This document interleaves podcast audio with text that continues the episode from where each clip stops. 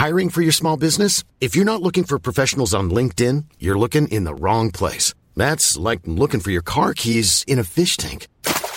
LinkedIn helps you hire professionals you can't find anywhere else, even those who aren't actively searching for a new job but might be open to the perfect role. In a given month, over 70% of LinkedIn users don't even visit other leading job sites. So start looking in the right place. With LinkedIn, you can hire professionals like a professional. Post your free job on linkedin.com slash people today. Hey, it's Ryan Reynolds, and I'm here with Keith, co-star of my upcoming film, If, only in theaters May 17th. Do you want to tell people the big news?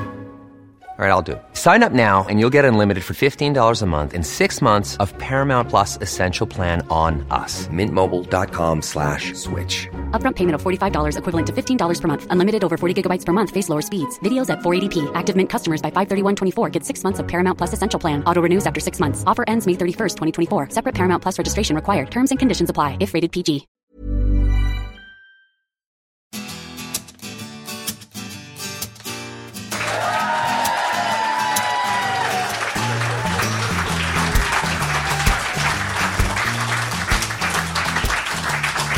You very much. Welcome to the Slacktivist Action Group. Now, there has been talk when it comes to the Brexit negotiations that Theresa May couldn't negotiate her way out of a paper bag. Now, I'll be honest with you, I wouldn't have respect for anybody who did negotiate their way out of a paper bag. What on earth are you doing negotiating with a paper bag? But you would also have to question why the Prime Minister was in a paper bag in the first place. I mean, maybe she'd repeatedly said, well, she wasn't going to enter the paper bag.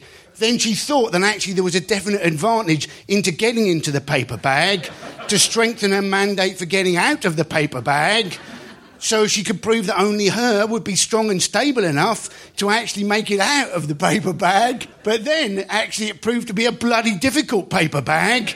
And she couldn't, in fact, get out of the paper bag without the help of the DUP, who, in fact, managed to blow the paper bag up. or they have no known contacts with any terrorists whatsoever. We heard Andrea Leadsom, didn't we? We heard her say recently she wanted broadcasters to be more patriotic and not ask difficult questions. Now, this is the woman on her first day at the Ministry of Energy. She turned up. Her first question apparently was Does climate change exist? Now, when you turn up to be a minister at a government department, you would hope that you had some small degree of knowledge on your subject rather than turning up to get a basic education. If you turned up to be Minister for the Foreign Office, you wouldn't expect the first question to be, oh, you know, they talk about how people fall off the edge of the earth. Does it exist? You wouldn't expect somebody to turn up as Chancellor of the Exchequer on the first and go, well, you know, you talk about that pot of gold at the end of the rainbow. Any chance? You wouldn't expect somebody to turn up a Minister of Education and go, now, what about this Father Christmas? How come I haven't seen him since both my parents died? If broadcasters are pointing out that Andrea Leadsom is not up to the job, they are being patriotic. The only person in the entire country who thinks that Andrea Leadsom is up to the job is Andrea Leadsom. She looks in a mirror and she goes, Oh, you've got it, you have. And then she goes behind the mirror and goes, Where have I gone? Where have I gone? And you may have seen that the Metropolitan Police are now, now as a response to the terrorist threat, they are going to get 2,000 more tasers. What you may not know is that in America, 43 out of 50 states, tasers are legal not just for the police, they are legal for the general public. Now, I'm somewhat ambivalent about the Metropolitan Police getting more tasers, but certainly I'm very grateful that there is no chance of the public in this country getting tasers, because let's face it, if you had a taser in your back pocket, oh, you'd be tempted, wouldn't you? You know, some kid riding his cycle on the pavement bumps into you, taser. some bloke jumps the queue in Tesco, taser. Next door's cat shits in your garden, zap. God Squad knocking on your door, nine o'clock Sunday morning. Can you see the light? No, but you're about to. Andrea Leadsom on your television screen. Zap! Fuck it, I need a new television. So, Ladies and gentlemen, would you please welcome our guest tonight, Andrea Leadsom, MP? No, no, ladies and gentlemen. Would you please welcome the MP for Ealing Central and Acton, Rupa Huq, the Observer journalist, Miranda Sawyer, and Canadian stand up, Glenn Wool.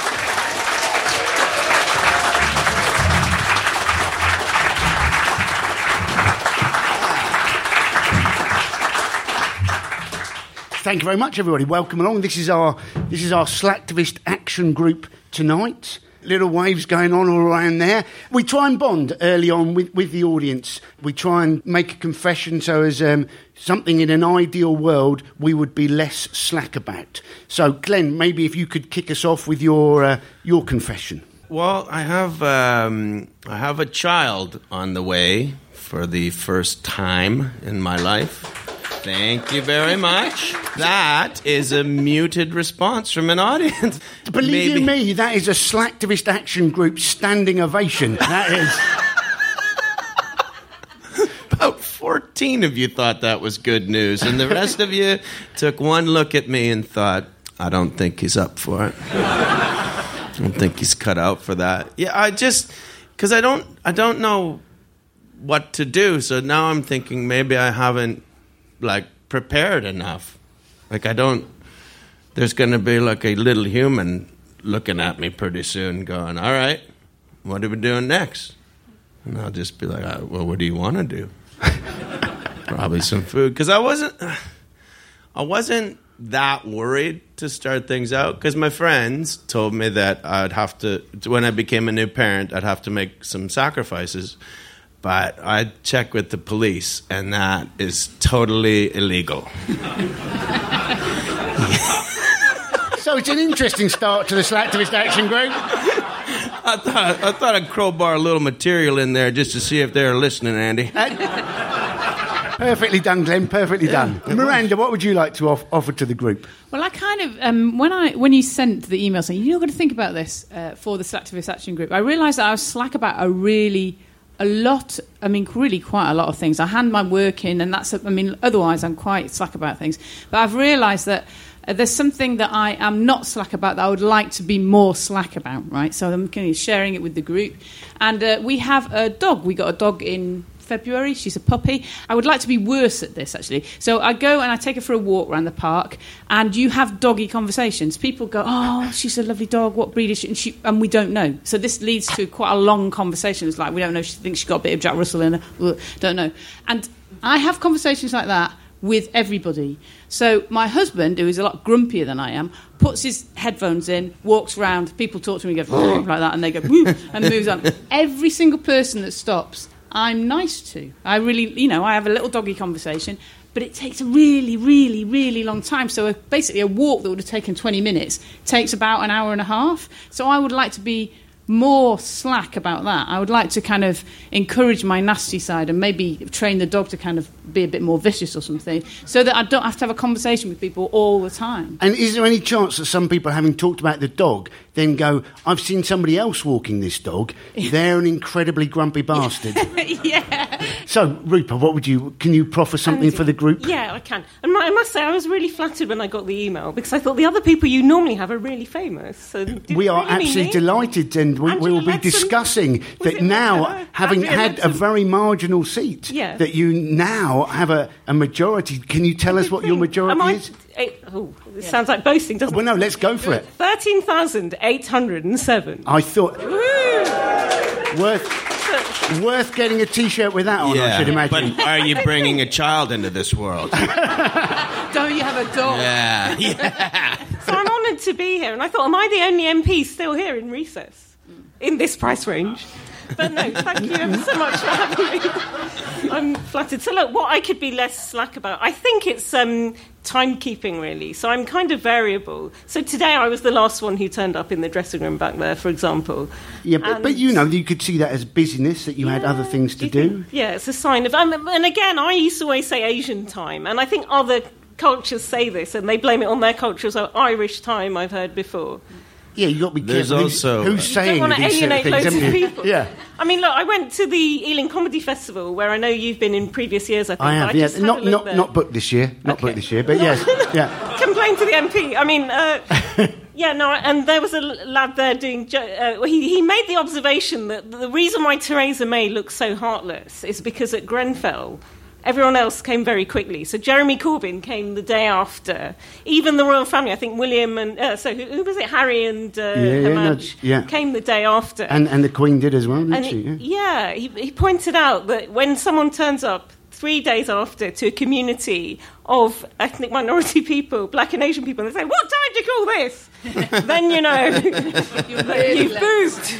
So you, you have been extremely busy. I did notice that yesterday, having been a marginal yourself, now in, in a, the slightly more comfortable surroundings of 13,807, that you were yesterday uh, campaigning in the neighbouring Uxbridge and Ruislip constituency for unseat Boris. This idea that Boris now has uh, only a majority of, of 5,000. It would be an amazing thing in some ways if he finally gets his hands on the Conservative leadership, holds a general election, and then the good people of Uxbridge and Ruislip decide they don't want him anymore.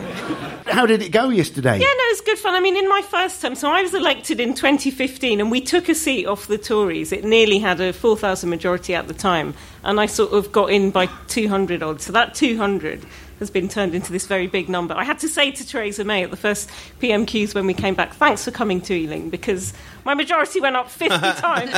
Come again. Boris was there, so I thought I'd return the favour. So, I mean, most of the cabinet came, they thought I was very easy to take out. And it's quite gratifying seeing politicians since saying, we really tried hard to get rid of you, you're still here, sort of thing. So I went over there. I thought, you know, now I'm emboldened with this big figure. The first two years, I only sort of stayed in Ealing and Acton on weekends because I was mindful of the 274. But yeah. um, yeah, you've got to spread the love a bit. Very much so. And, one and, of the, um, the, one of the issues on the doorstep for you, HS2, High Speed Rail Link 2, yeah. goes through a little bit of your constituency. So, Some figures released in the last week or so that it's going to be the most expensive train line ever in Europe. First six miles cost something like 1.25 billion a mile, they're suggesting. And, you know, on the doorstep, people were talking very much about jobs, about housing, about schools, about hospitals. Nobody was going, I need to get to Birmingham in quicker than one hour, 24 minutes. You know, yeah. the good people of Birmingham are very happy that London is one hour, 24 minutes away. If it was two hours away, they wouldn't give a shit. So, what, what are your feelings exactly on, on the cost of HS2? I, mean, I like the idea of high speed rail for sort of capacity reasons, but I mean, it does seem it's over budget, over the, and they're just really rude, the HS2 people. Uh, I mean, I was raising, I was in a meeting with them last week. I raised a street in my constituency that's going to have 10 years of 24 7 works, and the guy, the chief exec, just said it should have been bulldozed at the start, which I just thought is a. Whoa. And the thing we were raising with him was lack of empathy of project staff, and he just spat that back at us. But I mean, in Uxbridge, interestingly, we knocked on doors there, so it's interesting to compare the reaction. Nobody mentioned Boris. I mean, he's a very absentee MP. I think he just used that place as a stepping stone to get back into Parliament. So, you know, people think that he's this funny kind of you know, oh, sorry, I've just shagged your wife by mistake, kind of, you know, and um, excuse me. A, a, very uncannily accurate impression, that wasn't it? you know, the sort of, you know, and he quotes Socrates and all these other South American footballers, I don't know who. But, you know, actually, he's a bit negligent as an MP because he's never turned up to anything. I don't think he even knows where Uxbridge is on a map. Do, do the politicians from both sides, do you, like, hang out with each other or is it like wrestlers? Like when it's not fighting, then everyone's friends, or, do or is it really? Well, you know, yeah, there's some things you can do on a cross-party basis. So committees and things like that, you have to work with the other side to get a resolution. And I found myself on a trip. It's when you go. I haven't been on many of these, but a couple of times if you do a fact-finding mission somewhere.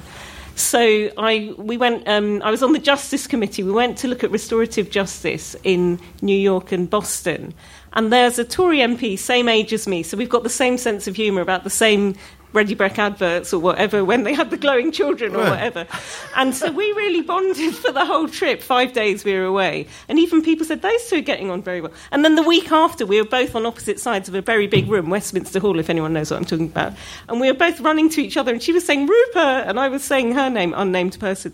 And then someone said, You know each other. And she said, We slept together. And this was mid Atlantic on a plane in berths alongside each other, I have to add. So sometimes. That's no excuse. Yeah.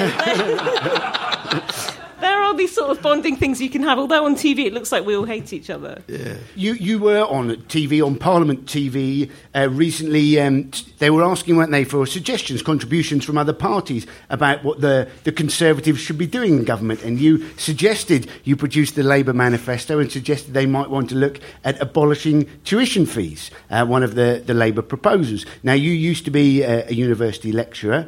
Now tuition fees have been in, I think, since 1998. At the moment, graduates earn far more than non-graduates. The evidence doesn't seem to be that kids from poorer backgrounds are being put off going to university. Oh, I think the latest figures have shown a drop. Actually, I mean the first fees were pretty small; they were a couple of grand. But the fact is, they've hiked up. Even Andrew Adonis, the Labour peer, he's kind of switched sides, or he's crossbench now, has said that they weren't meant to saddle everyone with fifty grand of debt from day one.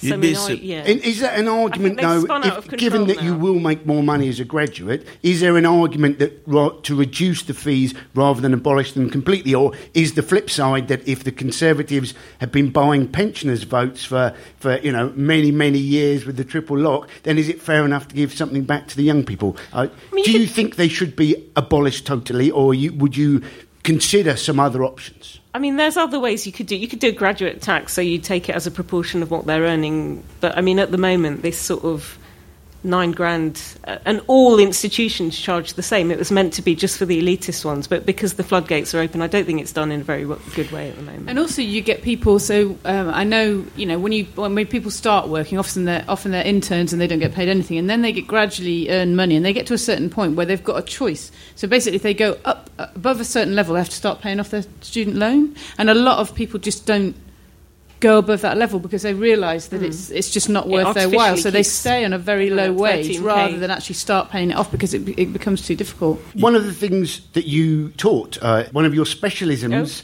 I believe, was youth and pop culture. Indeed. And you, you wrote a book. You wrote. Still available in all good bookshops. Here we go. and some bad ones. Making sense of suburbia through popular culture. Ah, Common that's my interest we've kind of got, thing, isn't it? Well, that's it. Well, Miranda wrote a book called Park and Ride Adventures in Suburbia, which may also be available from all good bookshops. I'm bookshops. sure it is. And I made sure the House of Commons Library ordered copies of everything I've written. If no one else. But you, yeah. you, you were essentially saying that suburbia isn't the boring place that everybody perceives it to be, that there is radicalism there, that punk, in fact, started supposedly in the suburbs, which will come as a surprise to some people. Some people see this, you know, dormitory towns as very boring, but in fact, you Yes. get out, if you want to find out what the kids are up to, get out to Surbiton and Cheam, and uh, that's where it's really kicking off. That's where they could afford the instruments, yeah. Well, y- You grew up in Wilmslow. I did. Wilmslow is like Essex, but up north. So it's kind of, um, it's like football. It's like Somebody's football, excited. like- yeah. Essex up north, my dream Yeah. come true. Move up quick. Sounded like that came all the way from the north. Yeah, exactly. So it's like kind of it's footballers' wives territory. So it, it's when I grew up, everybody wore you know everyone had white stilettos, wore pastel jumpers. It's very nouveau riche, I suppose. Really, that was okay when I was younger. But then when I hit the point where I was interested in music, it wasn't. It wasn't so good because nobody was listening to the music I liked, so I went into Manchester. But actually, there's a there's an element to it that that I think has changed the country a bit. So if you think about that kind of aspirational, you know, work really hard, make your money, move to a nice house kind of thing, it's very posh and Becks, which is, you know, and they lived in that area when they when Beckham was playing for Man United. And the weird thing about it is actually taken over our city centres a bit, I think. So what used to happen is that you'd move to the city because it was a bit grubby and a bit scary. So we'd either have something really glamorous or something really mucky about a city. And now if you look at a city, actually it's like a suburban high street. Everything's really clean. It's got kind of Victorian, fake Victorian lampposts on the mm. corner. The gated community, I think. Yeah, it's as well, become very part of suburban, it? Yeah. and so weirdly, all I think actually all the people Yeah, who wanted all that city stuff were kind of cool a they can't afford it, and b that you know it's Yeah. not there, so they move out and you know they move to Margate. Loads of people I know, young people who can't afford London prices, are moving to Margate or Berlin. You know? That's the weirdest part of it. It's a bunch of rich kids living in a neighborhood that they've made super expensive that no one else can live there, and then they all pretend they're poor. it's really odd. Well, it is weird the, the generation thing now because if you go to festivals, you just come back from the Secret Garden Festival, Yeah. and looking at the younger generation now, statistically, less sex, less drinking, less drugs than the generation before it. And you see sort of parents, middle aged parents with their kids, and the middle aged parents completely mashed off their tits Yeah. with their kids there drinking water, and the parents looking at the kids going, Where did I go wrong? You know? True. I went so I went to Secret Garden Party, which is a really good festival, and I was doing I was hosting talks there. And one of the talks was should you take your kids to festivals? And I had an old friend of mine who's like in his fifties and is kind of of the ilk that you would have said. He's worked in the music industry for a really long time. He's fond of you know getting trolleyed a bit. And his daughter, who is now eighteen, it was the first festival she'd been to as an adult, but she's been to so many festivals, like you know countless festivals throughout her life, and she's off to study maths at Glasgow. You can imagine she's kind of like uh, this beautiful kind of shining kind of sensible girl with her dad who's kind of like shaggy and kind of rock and she was telling tales that when she was uh, younger there were certain points where she'd come back basically the parents would give her and her brother like a tenner because they would forget to feed them otherwise. So they were allowed to kind of go and feed themselves. And then they'd come back at the end of the night and they couldn't find their mum and dad. And so they were quite young. They were like, I don't know, 12. And they were going around saying, Have you seen my mum and dad? And of course, everyone else was going, Oh my God, are you okay? You know, and they go, No, no. We're worried about them. We don't know what they are. we couldn't find them in all the bars. Where are they? That flip thing is quite interesting, I think. I, I think the current climate has made rebellion really hard because, like, there, if you wanted to rebel, you could like you could join ISIS. Like, that's that's rebellion. So, honestly, like, you could. Uh, so to like now, you're like your punk rocks. Like, fuck the world. How much? Just just we're gonna play the songs really fast. Again, you know, the, it's, it's an interesting take on the world. so, so in terms of Jeremy Corbyn, obviously had, had a good campaign. I mean, it very much um, motivated a lot of young people in your constituency. A lot Hmm. of people knocking on on doors on your behalf. He changed over the course of the think election. so. When he first became the leader, gone now. He's got the nice suits on now. He's listened. The, the vests have gone. The little shorts and the long socks. The sort of the overgrown man boy look has now changed. And he's now he says he'll sing the national anthem. Very deferential to the Queen. Obviously, the, the newspapers are very keen to make out that he's not deferential. But apparently, which I was unaware, you, if you come across the Queen, you don't have to bow from the waist. It's apparently just a, a little nod from the neck, which is quite a curious thing, isn't it? It's almost like you, you're just nodding off in her presence and then trying to control it, and that that, that does. But he, he is he has Yeah, changed. he's, he's grown into the role, hasn't he? I mean, there was a question that he asked um, David Cameron, and the answer came back that you should put up your uh, pull up your tie and put a proper suit on. Your mother would be ashamed, which was not actually the question he was being asked. but that's PMQs. There's no proper sort of comeback on. But anyway, I think, uh, yeah, the last time Cameron was in front of the dispatch box, Corbyn did say, Can I ask him to thank his mother for fashion advice? Because he said, My mum would be really ashamed of you, Cameron.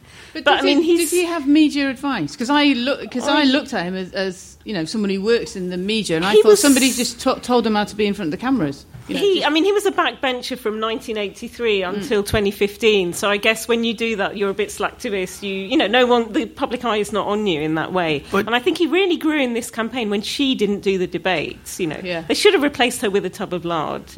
Did Maybe a Phil- couple of ears of wheat would have done a good job. That the And then when we came back after the thing, I mean, it really felt like, you know, after the school holidays that you haven't seen everyone for eight weeks. And then you kind of think, hang on, has, has she shrunk or has he grown?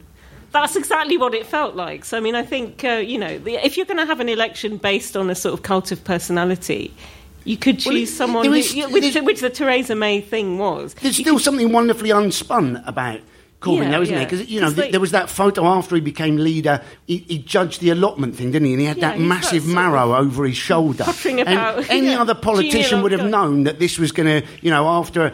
You know, sort of David Miliband and the banana, or Ed Yeah, Miliband yeah. and the bacon sandwich. But Corbyn, there not really give a shit. You know, I've got a massive marrow in. Here we go. And even during the election, he had he was offered a Pringle, wasn't he? And he got some credit for how well he ate the Pringle. Unlike But- Ed Miliband, who couldn't eat a bacon even, sandwich. even taking a Pringle from a punter, it is, there is a risk There's involved, isn't there? You know, in the sense that any other politician would be thinking this might be one of the opposition people. They might have put chili powder on it, you know, harissa paste, whatever. And there he was, quite happy, pick it out, So eat it. the contrast with her was stark because she was really robotic, wasn't she? Strong and stable, strong and exterminate, exterminate. Whereas he seemed at least someone who understood people's problems. I think Very much and so. she, yeah, I, you know, she had no personality, and they based it on a cult of her personality, and she imploded at that moment. But you, you have now, you were obviously part of the shadow cabinet. You, you have now left over the. Am, I- am I right well, I wasn't the, quite cabinet rank, so yeah, but You- I was you shadow front minister. bench. Yeah. I was one of the junior and ones. you, yeah. you, you sort of you wanted to vote in favour of the single single market, so you you sort of came away from that. We have this debate as to how much the public have learnt since we had the referendum, and but it's not just the public who've learnt stuff since the referendum. You know, we know every day that David Davis is learning stuff. You know, Making it up as they go along, aren't they? well, you Euratom, I'd never really heard of Euratom until a couple of weeks ago, but now I've found out that we're leaving it. I'm fucking livid about it, I'll be honest.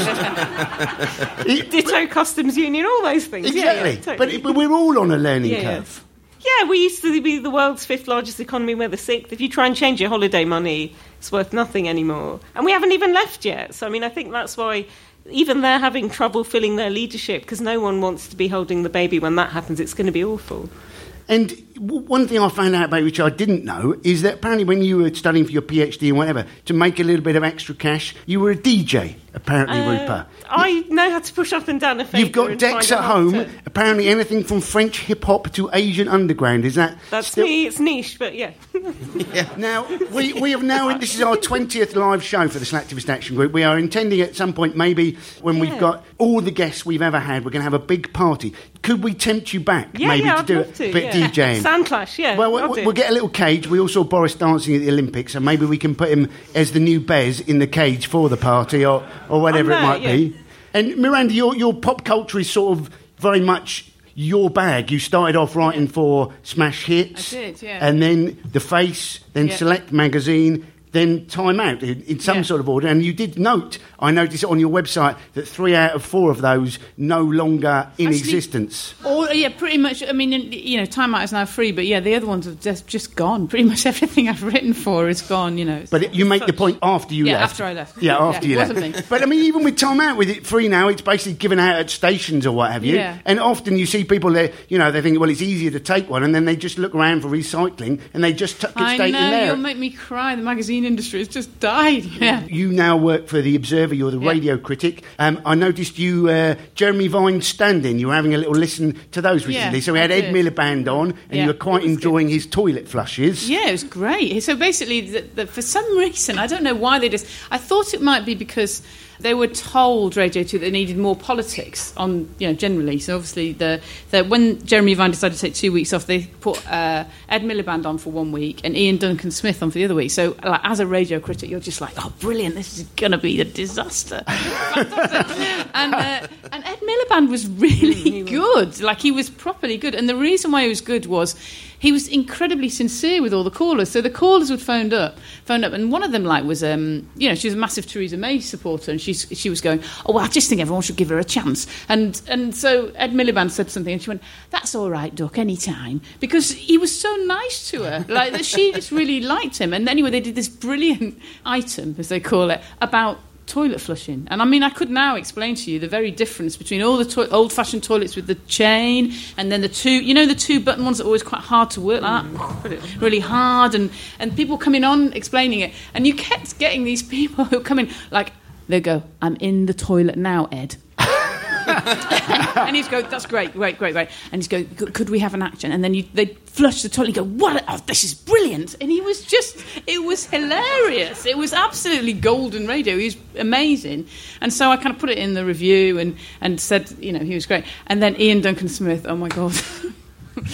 Top that. It wasn't. he just wasn't any good. All the things that you kind of, you know, Ed Miliband slightly flummoxed me. He wasn't what I thought he was going to be at all. And unfortunately, Iain Duncan Smith was exactly as you imagine. He was really boring. He has that funny little cough like, like that. He kept talking about the Not great for radio, that is it? no? I mean, I I was really, I thought it was really weird that he was booked. But anyway, and and he kept talking about the army, which was just, and Twitter was, of course, just Ah, hated him all the way. I think you know, any all the way MP who's been in the army never lets you forget that. Like, yeah, exactly. rubbing And it in. was just a nightmare. But Ed Miliband, yeah, I mean, he was super great. You know, if once they sacked Jeremy Vine for being too expensive, they could just like pop him in. You know, Yeah, I mean, I'm, I'm guessing toilet flushes, you know, he needs to build on that. But, you know, yeah. definitely it's, it's a starting point. yeah, it was good. He did. He groomed a dog live on radio. He did loads, pretty much everything they asked him to do. He went, yeah, sure. So like he li- literally, they had, you know, it's, sport. radio's so weird, isn't it? It's like Women's Hour when they go, hey, we'll bake a cake on radio. You're like.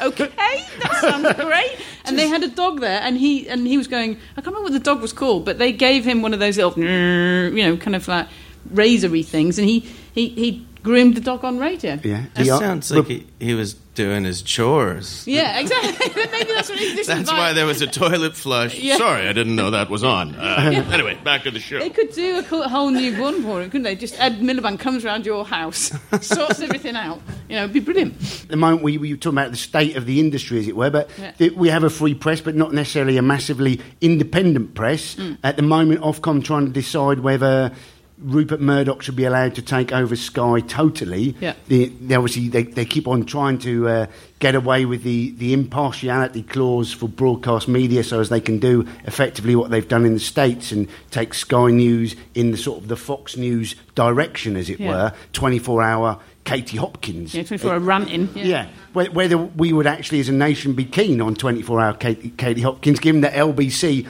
couldn't even manage two hours a week, Katie Hopkins, could they? Mm-hmm. Yeah. Supposedly, that when she, she left, everybody in the entire office cheered. Yeah, think, apparently so, why yeah. didn't LBC broadcast that? We, we would have loved to have seen what that was like. Yeah, it's yeah. Those things are interesting. There's there's a few things that I think obviously that the media have got problems with, and mostly in terms of kind of print media, it's just how you fund it. It's just it's a massive problem. I work for the Observer, which is part of the Guardian. It's very much hung its hat on the idea that you can get everything on the internet for free, but, it's really difficult because the old economic model was you paid for a newspaper that went into the pot, or there was uh, advertising and that went into the pot, and that supported the journalists. And if both of those have gone, it's really, really hard. And what you notice, I've always been freelance, so maybe I'm just used to it. It's okay. There's a big strand of people in the middle of newspapers that have just gone. So you have editors, and you have young, kind of young people coming up, and then you have us freelancers. But there's a kind of massive load of experienced people in the middle have just gone, and that's really sad. And there's another factor that I think will affect the media, which is nothing to do with that, but it's, you know, kind of as a product of the Leveson inquiry. In terms of investigative journalism, there's a law being brought in which the Tories did say that they would they would get rid of, but now I think they've got other things on their mind. But what it is is that say I do an investigation against a prominent figure, and I've done it all up. You know, it's not my kind of bag, but people would do it, and they've got it all, you know, up there, and it's on the it's on the front page and stuff. What will happen now if this law uh, is not changed is that the prominent figure can just say, right, I sue you, and then even if they lose, the publisher has to pay. So they're completely done for. You won't be able to, you know, all anyone has to do is say, I'm suing you, and then no, you know, they'll just bring, a, bring newspapers down. So that has to change. But I just think that nobody will notice until it's actually happening. And you mentioned BBC Pay there. It's uh, it's been a bit of a, a free for all. I, I found it more interesting than I was expecting it to. The sort of the pay grades fell into sort of three categories for me. First category was sort of I can't believe they're getting that much. Yeah. Then it was well th- these people are much better than those people. How come they're not getting more? And then it was sort of I've never heard of these people. Yeah. I can't believe they're getting anything at all. yeah, it's amazing. It was so fascinating. I mean, I know everybody was really like upset, but I just loved it because it's so revealing. You know, I mean that we don't, you know, we don't like talking a lot about a lot of things in this country, but you know, essentially, sex, death, money, those things. But we really hate talking about money because in a kind of capitalist society, you are judged by how much you earn, and it's actually it's more than just judged by you know whether you're doing well. It's like it, it's like a judgment of you as a person. So I think that everybody who was not being paid equivalently, they felt really hurt. You know, they were they felt like it was a that their bosses didn't love them, that they you know that they weren't valued, and that I think is very interesting because obviously most of the people who weren't valued were women. So it's quite, you know, it was very in, indicative, and it, you know, people did, people were very unhappy about it. I think. And uh, well, that's right. Did But it was, it was interesting, wasn't it? Because it was, you know, depending, we all presumably looked through the list, and there were various people there. We thought, I can't the believe that they're getting that much. But I mean, Vanessa Feltz on four hundred thousand, and was- Nicky Campbell on Uh, half a see, I would- million. I would, kind of stick up with them because they do telly. So Nicky Campbell does quite a bit of telly, and that's all put in.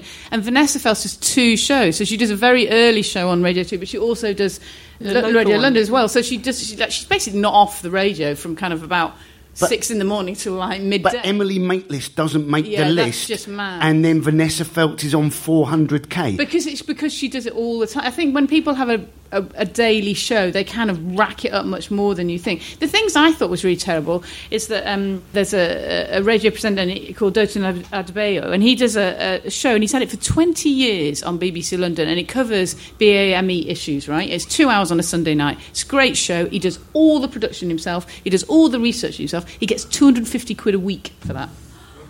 And I just thought Local that radio, I think, yeah, your they- local radio is not as well pennies, haven't paid. Yeah, but they- that I just thought that is just rubbish. But is London the greatest city on earth? So that should yeah, count but for I just something. thought It's not just any local radio. rubbish. And uh, obviously, you were very happy on, on social media. You were very pleased that Doctor Who is a woman. Yeah. Obviously, various accusations that the BBC had only done it to save themselves some money. Um, but but in, in terms of there was various people saying, you know, I won't be watching. They were desperately trying to find people who were saying this. Largely, it seems they'd gone through the Daily Mail comment section to find mm, people yeah. who said, you know, I won't be watching it anymore. But as, as we know, Daily Mail comment section may well be the Daily Mail staff writing the comment section as well. Sadly, I don't think it is. Well, I It's the most read website on earth, isn't yeah, it? I read it. It's I like once- it, you know, there's You can read it without making a comment on it, though, can't you? Yeah, I don't always. No, That was I, you. I once got offered to go on the Alan Titchmarsh show if I would say take the argument that women aren't funny. Like it was when that the whole Yeah. thing was going on, and I was like, "Whoever said I said that?" Yeah. But yeah, th- but that goes to show you, like that's how far It- down it got. Like I, I'm not on television very often at all. Uh, Is that anything to do with your sacrifice material, Glenn, or is it? no, Andy. that was, But that think- was the stuff I thought was nice. I think that's true about. I mean, a bit like the example you just gave. Basically, they they sometimes trawl to try and find people that say uh, an opposing view, and the Daily Mail really loves that, don't they? So they, you know, found lots of people that said they didn't. They were very unhappy about um, Doctor Who being a woman. But then I saw a kind of data analysis of.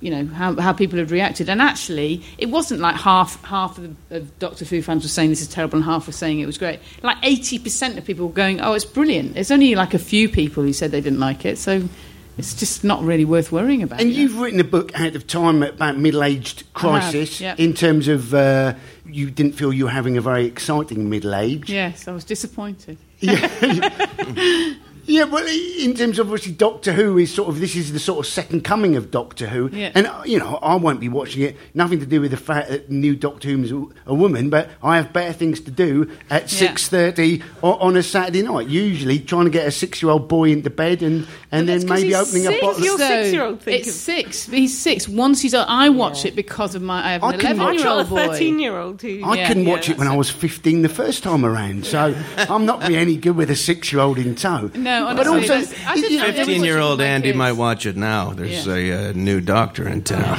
well, but the, the thing was, when I have watched it, Put me on TV. Come on, that was good enough, and nobody got hurt. the doc the Doctor can go anywhere in the universe at any time, can't it? I didn't how- know this, so somebody's watched it at one point or Yeah, some point. but it's amazing how often the year appears to be 2017 and the place appears to be Cardiff. It is. It, it is surprising. That's sadly what the future's like, Andy. Well, your future is going to be very different, Glenn. You you have you have a child on the way. I noticed on Twitter you were you were very keen to uh, point out that you built your own cot recently. Um, no instructions. Yeah. I noticed that it was in a little small room, all on its own. The little cot. And I was just checking. You did know with for NHS guidelines for the first six months, you are supposed to have the kid. In the room with you, Glenn. I just wanted to. Of course, I know. Who do you think wrote those guidelines? Yeah, you know, I I got a secondhand cot for like a secondhand IKEA cot, and I was so proud because they didn't have any instructions. I just eyed it. I said, I can do this. So I put some IKEA stuff together in my time, and I just I had all the parts. I laid it out, and I'd sort of piece it together. I spent the whole day, and I made a damn IKEA cot from scratch in so many ways. No instructions. You look at me, you tell me you could make IKEA without instructions. and I thought to myself, there I am, a, I'm going to be a good parent. And then I picked it up and shook it really hard just to make sure that I'd done it right. And I thought, well, maybe some of my instincts aren't great. So you, you, your life is about to change, but you're up, up to the Edinburgh Festival. Yeah. You're, you're doing a show called Viva Forever. Now, I haven't seen you for a couple of years. Um, I was wondering in, in the interim whether you'd suddenly developed some sort of God complex or whatever, and you are now thinking that you were going to live forever, or whether Oh, maybe, no. maybe having a kid was part of your attempt to live forever, or whether you'd suddenly discovered some sort of liking for dodgy Spice Girls musicals. It's it's got to do with the Spice Girls, but I can't tell you the Oh, whole secrets. thing because it's part of the uh, it's part of the overall arc for the story. And Andy, every one of these people are clamoring right now to buy tickets for my show. I can see the looks in their eyes. they're, they're, Well, I mean- they're hope they, they've been looking at their watches all the way through this in an attempt to get up to a phone to get some of these tickets for my Well, show. it, the, the fringe has changed. I haven't done it for a few years, but since I, I've done it, the, the free fringe has, has sort of taken off this idea, and loads of comics now playing the free fringe Hmm. and actually making more money from the free fringe than they ever did from the festival. Yeah. Um, 'cause effectively, what they're doing is losing less, and, and they put the hat round after the show. At that point, the most they can lose is usually the hat. So it's sort of, you know. Yeah.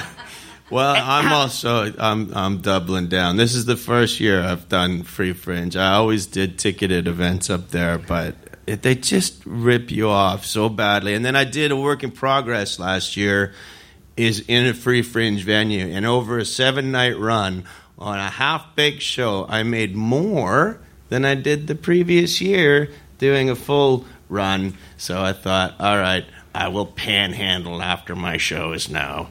Uh, but I'm going full in. I'm going to have my pregnant girlfriend standing beside me. Honey, shake the little bag. I, IKEA cot in pieces on the floor. It's all going to work out. But at the moment, Canada seems to be doing very well, certainly in comparison Wow. to America and, and Britain. You have, you know, Justin Trudeau in charge there, right. a man that seems to be internationally respected. I know. He's there doing one-handed press-ups for the TV. He's- and I saw him described as a pilf, like like a milf, but a politician. And, Ah. and is, does he do it for you, Glenn? Course he does. of course he does. He's uh I just couldn't like he he saved the European trade deal by going in and speaking the native tongue to the Walloonians and man like I'm like that sounds like Star Trek. yeah, no, he's good. He's good, and the country's uh, the country's very solid, except the parts that are on fire right now. We're trying to put those out, but, uh, and that that is a uh, that's a uh, that's close to my heart because my parents just uh, they they got evacuated uh, and now they are able to go back, but they had to go down. They live in uh, northern British Columbia. They had to go down into Vancouver for a few weeks, and they took. They live on like a ranch, and they they've got a dog that's lived on the ranch its whole life. It's got like a little wolf in it, like. Yeah, like they never even saw this animal defecate for the first few years of its life. like it just sort of snuck out and would come back, and it had done the deed. You know, like, and you didn't even realize what was going on until you're like, no one's ever seen that happen before. And then, as the dog became more comfortable in its surroundings, you, you, you yeah, I mean, you didn't get to see it, but you, you'd see it sometimes. Uh, but they took it. They had to take, they, and it's never left the ranch. It's never left the ranch in its whole life. Uh, it's skitterish in cars, but the world was on fire, so they were able to get it. and they took it down to the con- condominium in Vancouver, and everybody like there's a there's a dog size rule, but they knew it was an evacuee dog, so everybody in the building was like, "Yeah, we got like a little dog here," and they got his hair all cut like kind of shorter, so it'd be more of a city dog, and it was comfortable in its surroundings to a certain extent until my mother had to take it out into the park to the little doggy park to do its business and she said the dog has never looked at her the same or with the same when she picked up the dog's poo in a plastic bag. like it, the dog was really concerned for my mother. I said, "What do you want that for?" yeah. So everything's all right though. The, the ranch isn't going to burn down. Wow. Nice. Yeah. What you're hearing are the sounds of people everywhere putting on Bombas socks, underwear, and t-shirts made from absurdly soft materials that feel like plush clouds. Yeah, that plush. And the best part? For every item you purchase, Bombas donates another to someone facing homelessness. Bombas. Big comfort for everyone. Go to bombas.com slash ACAST and use code ACAST for 20% off your first purchase. That's bombas.com slash ACAST. Code ACAST. Hiring for your small business? If you're not looking for professionals on LinkedIn, you're looking in the wrong place. That's like looking for your car keys in a fish tank. LinkedIn helps you hire professionals you can't find anywhere else, even those who aren't actively searching for a new job but might be open to the perfect role. In a given month, over 70% of LinkedIn users don't even visit other leading job sites. So start looking in the right place. With LinkedIn, you can hire professionals like a professional. Post your free job on linkedin.com slash people today. Millions of people have lost weight with personalized plans from Noom. Like Evan, who can't stand salads and still lost 50 pounds. Salads generally for most people are the easy button, right? For me, that wasn't an option. I never really was a salad guy. That's just not who I am. But Noom worked for me. Get your personalized plan today at Noom.com. Real Noom user compensated to provide their story. In four weeks, the typical Noom user can expect to lose one to two pounds per week. Individual results may vary.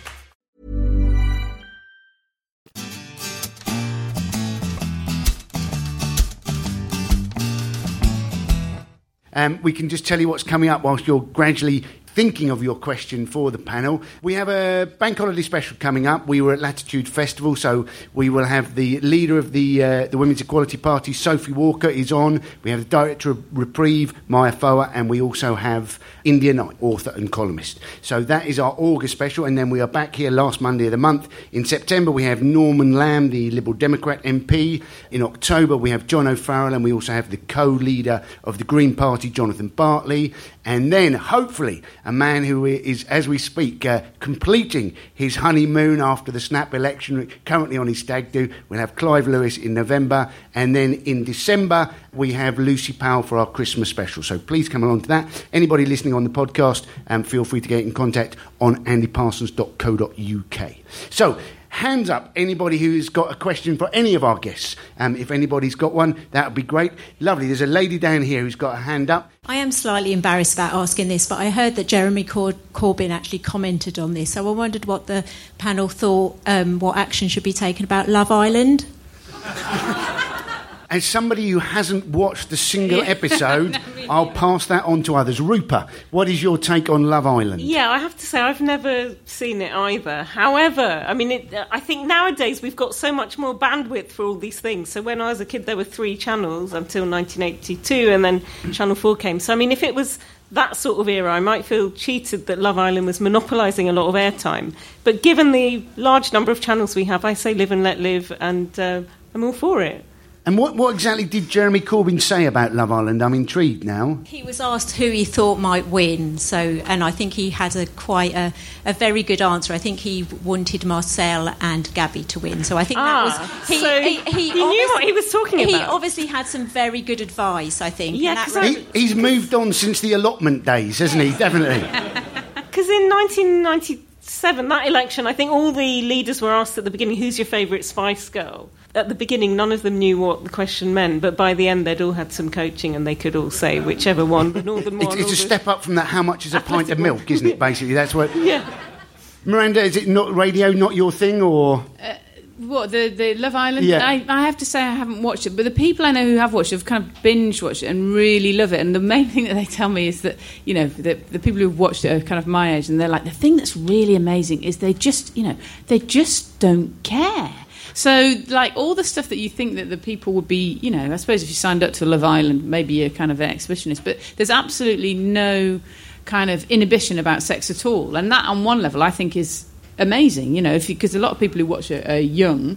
And it's all about, you know, everybody just talks quite openly about their emotions and they're quite open about kind of shagging. On one level, I think that's really brilliant because that's not really what we're known for, British people. Glenn? Any comments? I don't. I don't know. No. I don't. But I want to know, actually, I, I, I'd like to know from and, you. and British who- people do have a reputation sex for being peas slutty uh, Yeah. abroad. I know. but, but just not talking What do you about think? it. I, what do you think I'm doing here? Let, let us see if we can get one more question in before we need to wrap up. Okay, so the panel, if Oh, you had... lovely. Is it Iain Duncan Smith? I recognise the cough. Not even in this light. If you, if you had one piece of advice for Donald Trump, what would it be? Um, well, I- improve your handshake would be my advice. I mean, I don't know if you saw the one with Macron, but it, it went on for about five minutes, didn't it? All that sort of toing and froing nonsense. It, that is no way that that should be an international handshake. That was more like some sort of Chuckle Brothers sketch. That was, wasn't it? Your advice. Anybody would like to? Well, I don't want. Uh, obviously, I would quite like to see him go. So I would just say carry on as you're doing. You know, because it's it, the the main thing that's quite weird about Donald Trump is I think that once he's gone, we'll look back at what he actually achieved, and I think it will be really little. Like nothing's really happened. You know, there's a lot of kind of furore, a lot about tweets, but everything he tries to do is just it's stopped because he can't do it because it's illegal. So I actually think that he'll be there for a while. We'll all hate him. It's quite nice to have a hate figure, and then something will happen afterwards. But I think genuinely he won't he won't achieve very much at all. And all, obviously, he's reducing women's access to contraception and abortion, and I obviously I'm anti that. But I genuinely think by the end of it, I don't think he'll be here for that long. He won't have achieved as quite as much as he had hoped. Anyway, that's my, my hope. Glenn, as a Canadian, what, what's your take on it? I think we'll miss him when he's gone.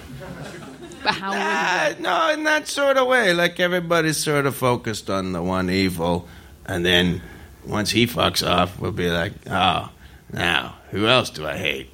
yeah, so yeah, it'll be because we yeah we've all had one thing to go after right now. So yeah, in that in that sense, um, you'll miss him. Well, thank you very much. We, we need to wrap up now. Um, if you are listening on the podcast, then uh, please subscribe. Basically, it's one click. Very slacktivist thing to do. It means that the, the episodes go straight into your inbox. You don't have to do anything else. So uh, if you get a chance that, if you've got loads of energy, then you can rate and review as well. That would be lovely.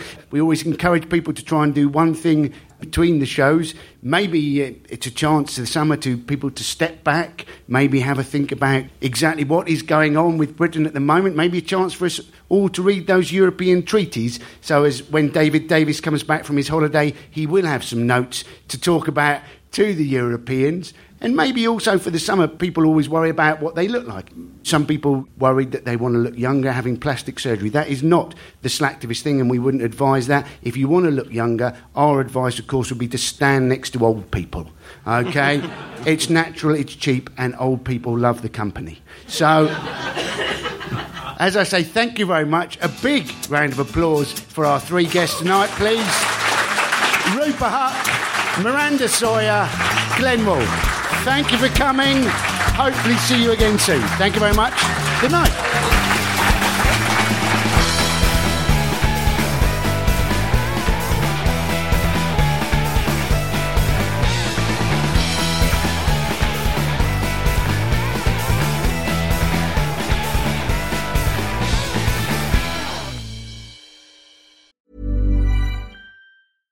Hey, it's Paige DeSorbo from Giggly Squad. High quality fashion without the price tag. Say hello to Quince. I'm snagging high-end essentials like cozy cashmere sweaters, sleek leather jackets, fine jewelry, and so much more. With Quince being 50 to 80% less than similar brands. And they partner with factories that prioritize safe, ethical, and responsible manufacturing. I love that. Luxury quality within reach. Go to quince.com slash style to get free shipping and 365 day returns on your next order. Quince.com slash style.